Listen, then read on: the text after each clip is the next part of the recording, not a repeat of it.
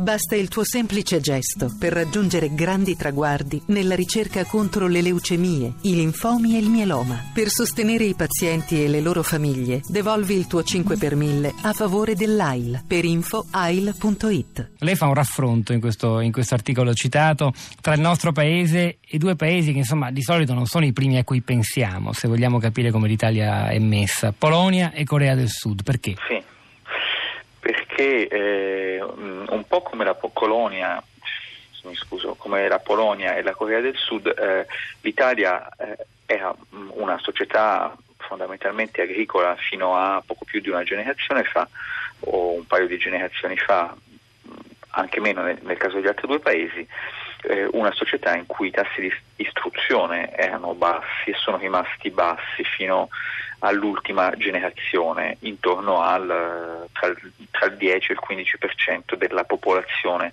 aveva una laurea.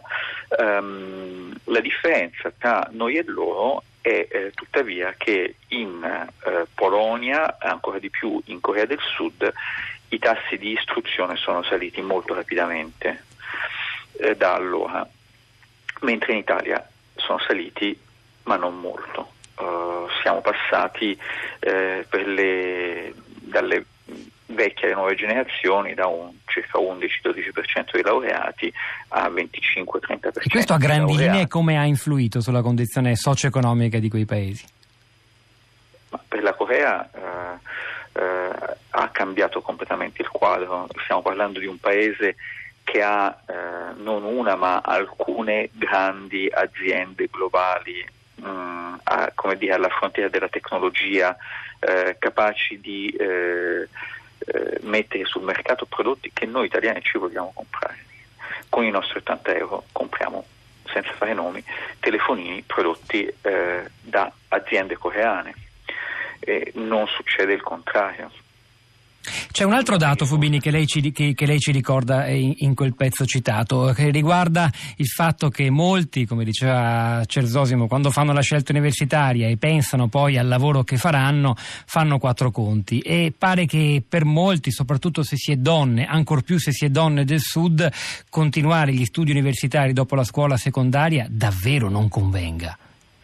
Allora, eh, qui entra in gioco un po' la teoria economica eh, che, di cui non sono molto certo, che non sono molto certo di condividere, che sostiene che le persone siano agenti razionali e compiono sempre scelte raz- economiche razionali. Non ci credo, ma mh, mm, ammettiamo che lo siano. Eh, vedendo il di più di remunerazione che una donna, soprattutto una donna del sud, può avere con la laurea rispetto al diploma delle superiori, la scelta più ovvia è di non affrontare il percorso di studi superiori, cioè di, di, studi universitari, perché quello che si andrà a guadagnare, il tipo di inquadramento contrattuale, eccetera, non lo giustificano.